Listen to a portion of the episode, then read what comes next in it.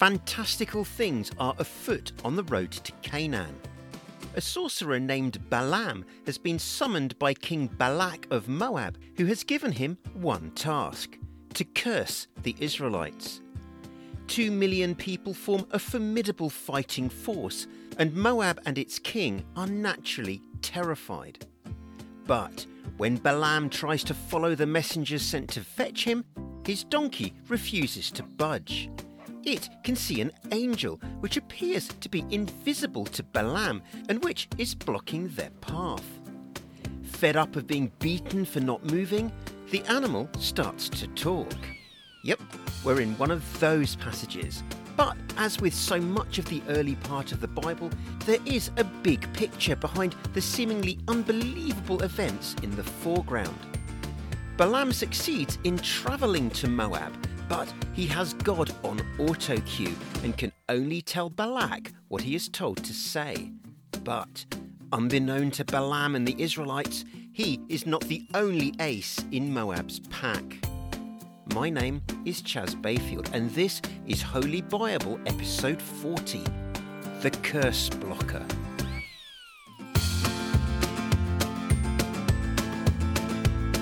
Whoa, episode 40? That's something. I can't believe we're only in the Bible's fourth book after so much time. This has to be as easygoing as Bible podcasts get. No challenging questions, no deep theology, no obvious agenda other than to open the Bible up to people like you who may not know it as much as you feel you ought to. So, here we go, episode 40. Balaam has reached Moab and King Balak has an agenda and points on it which need to be actioned. The morning after Balaam arrives in Moab, Balak takes him to a high altar dedicated to the pagan god Baal, and which overlooks the Israelite camp. Needing to appear in control and to be putting on a show worthy of the money which Balak is paying him, Balaam demands that seven altars be built on the mountain's summit. On these, seven bulls and seven rams should be sacrificed. Moab provides the livestock, and Balaam and Balak kill one bull and one ram at each altar. Keeping up the theatre, Balaam tells the king to remain where he is while he retires to a barren height in the hope that God will communicate with him. God does talk to Balaam, but not to endorse his actions. Balaam's self righteous bragging that he has built no less than seven altars falls on deaf ears. God is here to protect Israel, and if this means using Balaam as his agent to thwart Balak's plans, then so be it. According to the book, God gives Balaam a message to share with Moab's king. Fully debriefed, the sorcerer returns to the altar where Balak and his officials are waiting for curses to rain down on their enemy and effectively blesses the Israelites instead. In what reads like a stylized poem, Balaam describes how Balak brought him from Mesopotamia to curse Israel. But how can he curse and denounce those who God appears to have no problem with? He claims that he can see the Israelites from his craggy vantage point and that they are a nation apart. Balaam marvels at the sheer size of Israel and claims that no one is able to even count a quarter of its people. Balaam tells the dignitaries that he dreams of living and dying as righteously as the Israelites. These are heartfelt words and some of the most beautiful poetry in the Bible, but there is every chance that Balaam doesn't believe a word of them. He is, after all, simply repeating words that God has put in his mouth. Balak is incredulous. He brought Balaam here to curse Israel, and now the man is blessing its people. The sorcerer is honest to the king. He can only speak the words which God gives him. What he might also say, but doesn't, is that God will never allow him to curse Israel. And it shows how staggeringly Balak misunderstands Israel's God if he assumes that Balaam is wily enough to manipulate him. Undeterred, Balak takes Balaam to another high place to give the cursing a second go. From this new viewing platform, the men can only see the periphery of the Israelite camp, but the king is confident that the location is good enough. He arranges for seven more altars to be set up and butchers seven more bulls and seven more rams. Again, Balaam tells the king to remain with the altars while he retreats to listen for God's message. A word comes, and on the sorcerer's return to the altars, Balak inquires eagerly about God's response. To his crushing disappointment, it is yet another fabulously poetic refusal to harm Israel. The message is that God isn't human, and so he doesn't lie, nor does he change his mind. He doesn't promise something and then go back on his word. God's order to Balaam is to bless Israel, and changing this outcome is beyond the sorcerer's ability. According to Balaam, God has seen no reason to curse Israel. Instead, he seems especially fond of this nation and appears to have their backs. They, in turn, celebrate his presence with a kind of patriotic fervour that accompanies the visit of a king. Balak is told that God brought these people out of Egypt, and thanks to his support and guidance, they now have the strength of a wild ox. According to Balaam, there is no need for divination or other soothsaying in Israel. The suggestion is God simply reveals his will to Moses. More so, he has such incredible plans for his people that others will marvel at his achievements. What has God done? They will ask. Or, in old money, what hath God wrought? The words tapped out by Samuel Morse when sending the world's first telegraph from Baltimore to Washington, D.C. in 1844. Balaam is now in full flow and describes Israel's people rising up like lions who refuse to rest until they have devoured their prey and drunk their blood. This is too much for Balak. Balaam may not agree to curse Israel, but there is no need for him to bless them like this. The sorcerer is unapologetic. These are God's words, he says. Truth is truth. He is just here to serve it up. Balak has nothing to compare God with. Moab's deities are all man made, and he clearly has no concept of a god who actually interacts with his people. Also, Balak assumes that the locations he has been using have yet to impress God, and that if he gets the place right, God will agree to curse the people who he has carefully chaperoned out of Egypt, across the Red Sea, and through the desert. Again, Balaam fails to impress upon his sponsor that the curse will never happen, however many altars are built and however much money is thrown his way. Scoring full marks for dogged perseverance, Balak leads his guest to yet another mountain with views of the Israelite camp, and again seven altars are constructed and a bull and a ram killed on each one. The book describes how Balaam doesn't retreat like he has done before, nor does he employ dark arts to inquire about God. This side hustle is new news to readers who haven't been told about these divinations, and it suggests that until now Balaam has been hedging his bets, using tried and tested techniques to glean information on the highly probable off chance that God might not show up in pagan territory to a non Israelite shaman. This time, Balaam looks down at the Israelite camp in the wilderness below them and appears to channel the words of God. To Balak's dismay, these words fall out of Balaam like a love song to Israel. He describes what he is saying as prophecy, as words from someone who has clearly seen a vision of God and who now falls prostrate before him. Israel's tents are beautiful, he says. They spread out like gardens by a river. They are like valleys, like fragrant aloes planted by God, like well watered cedars. If you're unfamiliar with it, the aloe vera plant produces a clear gel and a yellow latex. The gel is used in many modern skin creams, especially those used to treat rashes and burns. The latex is used to make treatments for constipation. Back to the love song. Balaam paints a picture of a verdant, fertile, well irrigated paradise and promises that Israel's king will be greater than the king of Amalek, one of the most powerful Canaanite nations, and that their kingdom will be raised above other neighbouring powers. He explains how Israel was brought out of Egypt and repeats his belief that with God behind them, the Israelites have the strength of a wild ox. He describes how they devour nations who get in their way, smashing their bones and shooting them with arrows. They are like crouching lions, he warns, then directs his eulogy directly at Israel, asking for blessings on those who bless the nation and curses to anyone who dares to curse it, which, given his audience, could be seen as a somewhat tumbleweed moment.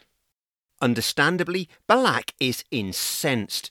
This is not the outcome which he has paid for, and he strikes his hands together three times to accentuate his utter disgust. He brought Balaam to curse Israel, and the man has done nothing but sing its praises and wish it well. Furious, he sends the wayward wizard home and refuses point blank to pay him, telling Balaam that his God has ensured that he gets nothing. Balaam is powerless to change the situation. In his defense, he did tell the original envoy sent to fetch him that he had no power to go off piste, and that no amount of money thrown at him can change God's will. Balaam agrees to leave, but before he goes, he offers to share what is about to happen to Moab as a result of its plans to ruin Israel. In his fourth message to Moab's king, Balaam unashamedly describes himself as a prophet, channeling the words of God and claiming to have, quote, knowledge from the Most High. Balaam claims to see into the future when a star and scepter will come out of Israel, crush Moab's skulls, and destroy its people. Edom will also be conquered, he says, but Israel will grow in strength, and a ruler will emerge from Israel to destroy any survivors. From his eyrie on the top of the mountain, Balaam can see the territory ruled by the Amalekites and throws a message of doom their way. From being the prime mover among the Canaanite nations, their rule will end in utter destruction. He can also see the Kenites, a tribe who clearly live in a mountain stronghold, and tells them that their nest may be set in a rock, but they will eventually be crushed by Assyria. Now a free agent, the words tumble from Balaam's mouth. Who can live when God is intent on destruction? he asks. He foresees an armada arriving from Cyprus to suppress Ashur and Eber. Ashur is believed to be Assyria, but the name Eber is dangerously close to Hebrew. Bible anthropologists understand this to mean a different branch of Noah's family through his son Shem, the original Semite. Both these powers will be ruined, Balaam promises, before climbing down from his mountain pulpit and returning home. Balaam is to be believed, ruin is coming to all the powers in this region of the Near East. They must be uncomfortable words for Balak, who has never had to contend with a God who appears to fulfill his promises. The book describes how Balak goes his own way, and there is a sense of crestfallenness in these words. Whether the king heads home or to another nation which can help him avert the threat of over two million Israelites at his gates, readers are not told. It is uncertain how the Israelites come to hear about Balaam's adventures in Moab. It is possible that he shares the details with Moses in the hope of obtaining the money which Balak failed to pay him, or to spare his life if he was captured. While Jews view Balaam as a Gentile prophet, Christians maintain a more schizophrenic relationship with him. This is largely due to New Testament writers who believe that he is behind the ruse that creates infinitely more damage to Israel than his unsuccessful attempts to curse them.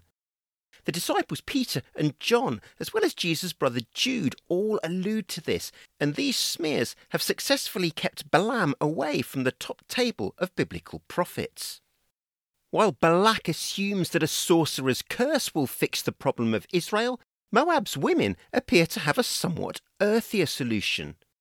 Israel's red blooded men are clearly complete suckers when it comes to a pretty face, and Moab's women use this to their advantage. Whether this is an organised attempt at destabilising Israel or just oversexed young people curious about the exoticness of foreigners is unclear, but romantic liaisons take place. Where lines are properly crossed as far as the Bible is concerned is when the women invite their Israelite beaux to attend religious sacrifices.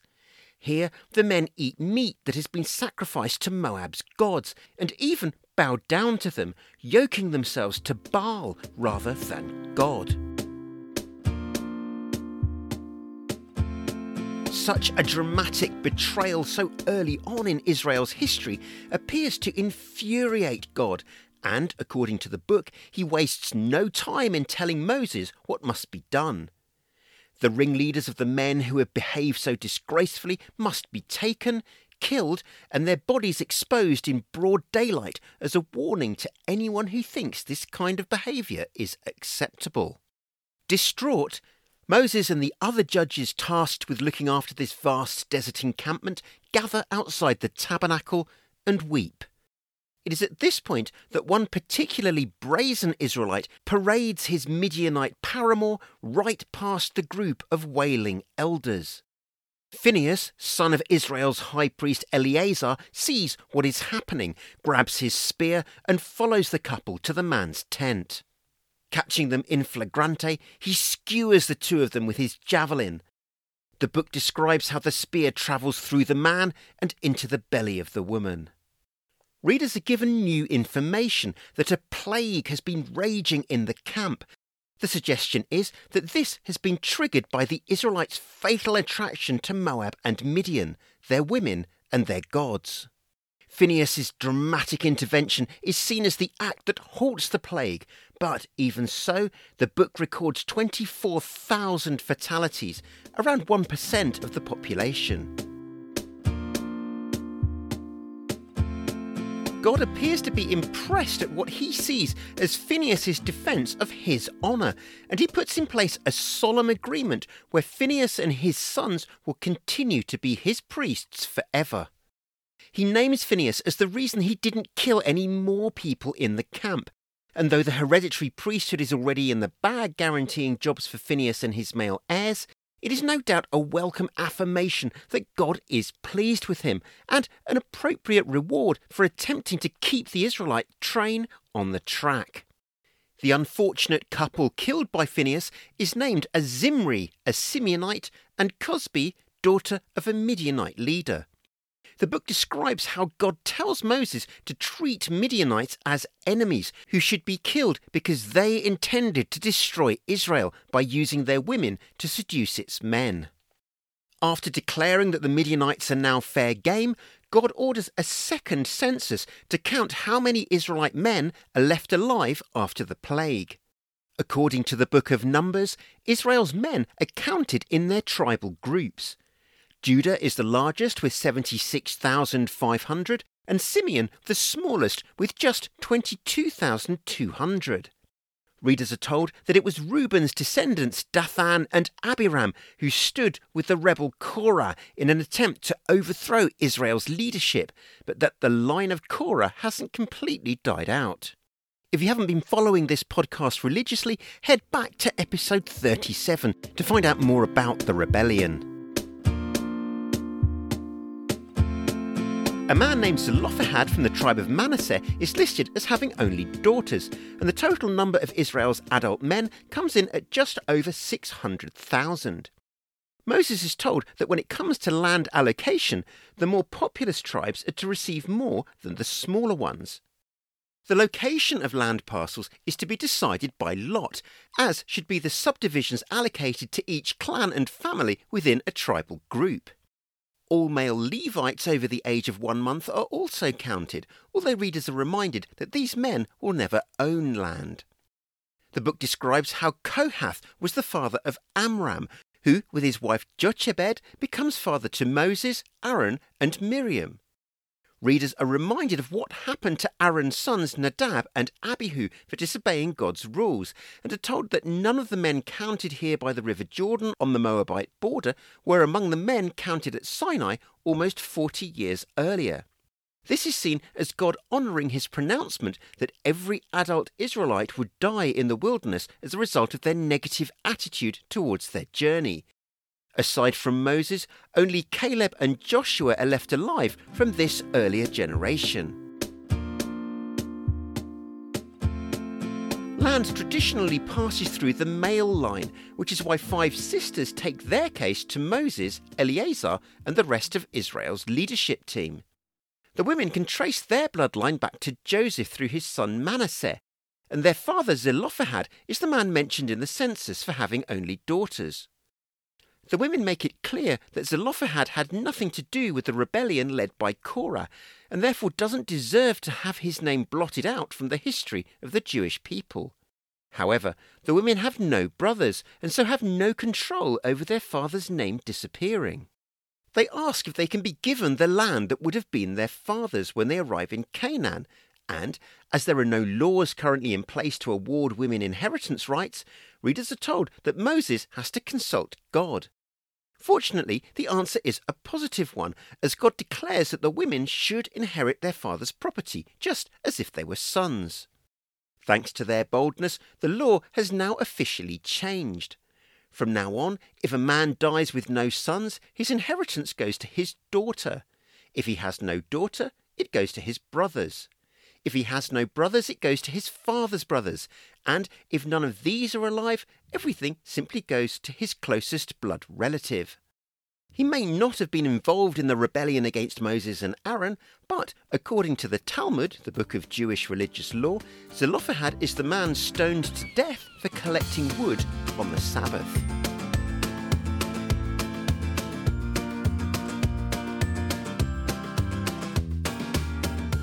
So, after all his bribery and attempted supernatural trickery, Balak almost gets what he wants thanks to the time honoured allure of sexual attraction. Israel's men lust after Moab and Midian's overtly provocative women, and the shield of invincibility that Balaam couldn't penetrate buckles immediately. But no sooner are women used as an object of desire than they are given rights, as a group of sisters are legally entitled to inherit their father's land. The book of Numbers is far from over. In the next episode, Moses anoints a new leader for the people of Israel. Revenge rains down on the people of Midian, and shockingly for Israel's commander in chief, some of the tribal leaders announce that they will not be settling in Canaan. Is Israel collapsing before it has even reached the promised land? Will the division break morale and dent its people's confidence at the time when they need it the most? The adventure continues next time. Wholly Buyable is written and produced by me, Chas Bayfield, with music by Michael Auld and Jon Hawkins Music. Cover art is by Lisa Goff. Feel free to send any comments or feedback to content at whollybuyable.com. And if you like what you hear, please leave a five star review wherever you listen to this podcast.